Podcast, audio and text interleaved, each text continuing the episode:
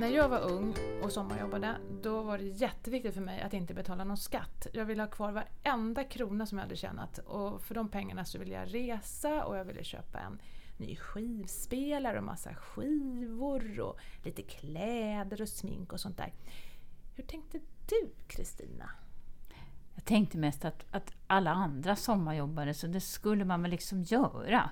Eh, mitt första sommarjobb då var jag barnflicka hemma hos någon. Det var nog väldigt svart i jobbet om jag tänker efter. Eh, och sen mitt andra sommarjobb, då var jag faktiskt skidlärare i Texas och det gav nog inte så mycket pension det heller.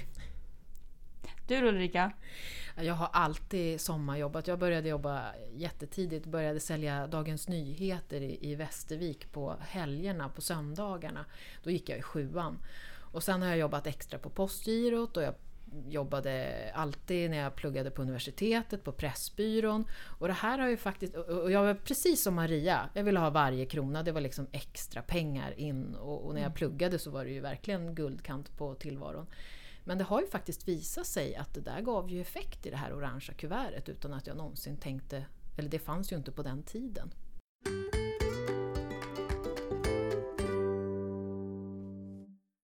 Välkommen till min pensionspodden. Idag ska vi prata om sommarjobb eller extrajobb som ger pension. Och vi som gör det är jag, Ulrika Loeb. Kristina Kamp heter jag, pensionsekonom på minpension.se. Och jag heter Maria Eklund och jag är kommunikationsansvarig på Min Pension. Det här är en podd som görs av minpension.se som är en oberoende sajt där du kan se hela din pension. Det du får i orangea kuvertet, det du får från jobbet och det du sparar själv.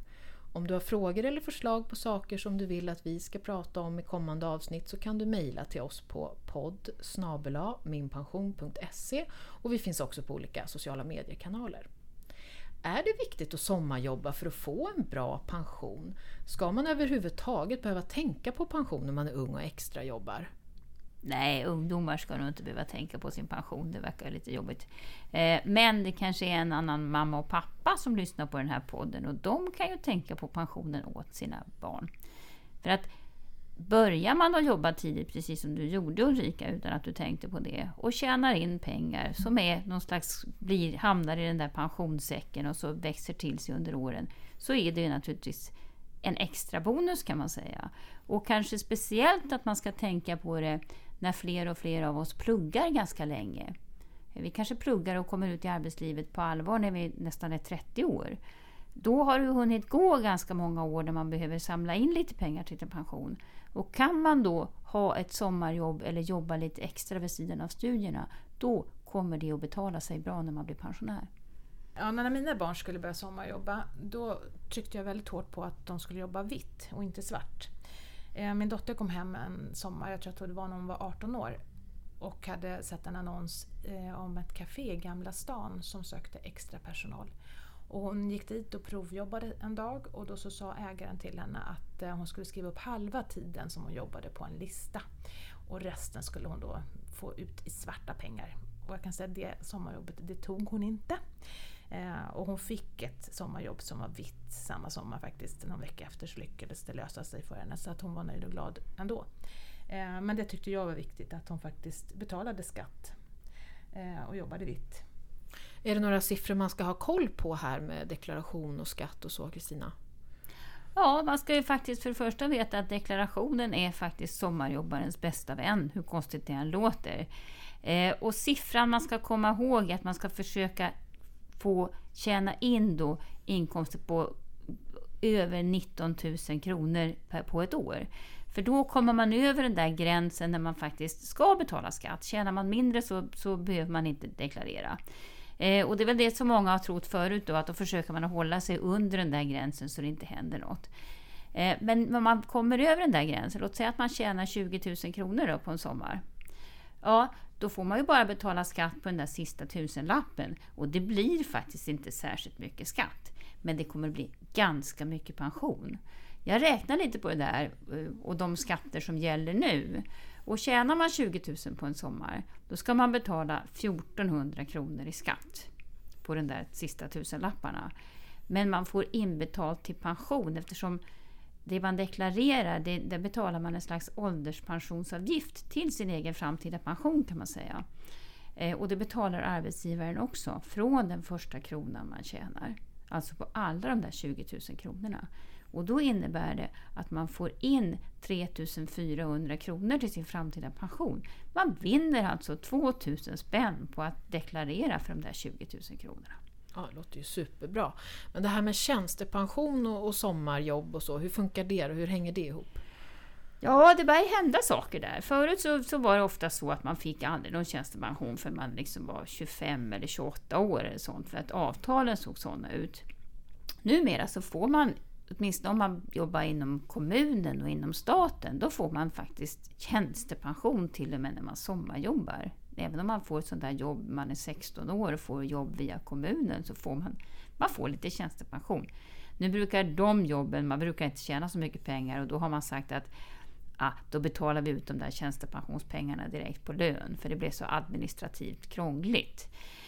Eh, tjänstepensionen, den är ju inte lika viktig. Låt säga att man får nästan en femtedel av det man tjänar går till allmän pension, så där finns det ju mycket pengar att, att hämta in. Tjänstepensionen brukar vara ungefär 5% av det man tjänar, så att Tjänar man 20 000 i månaden så är det 900 kronor som sätts av till din framtida tjänstepension. Så det är ju inte lika viktigt. Men, men eh, jobbar man extra till exempel när man pluggar och kanske kommer upp i 100 000 på ett år eller någonting. Då, då är det naturligtvis intressant att se till att man har tjänstepension också. Jag tror vi har skrivit något blogginlägg om det här någon gång. Jag tror vi länkar det. Vi lägger det som en länk eh, i samband med det här eh, avsnittet, på, både på hemsidan och bloggen. Ja, det är ju också så. När man pluggar så, så kan det också vara så många oroar sig för att man så att säga, tjänar för mycket pengar så att studielånet ska minska. Eh, där har man också blivit mer generös med åren. Så att, eh, förut var det ganska strama villkor och nu får man tjäna ganska mycket. Och de beloppen de lägger vi också in i vår blogg så att man kan gå in och räkna själv helt enkelt. Eller mamma och pappa kan räkna. Mm, jättebra.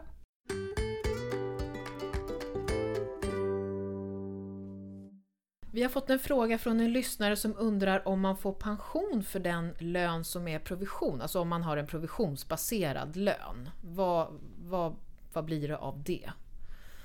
Ja, det här är en, en lite knepig fråga faktiskt. Det det här gäller att liksom tänka den i flera steg.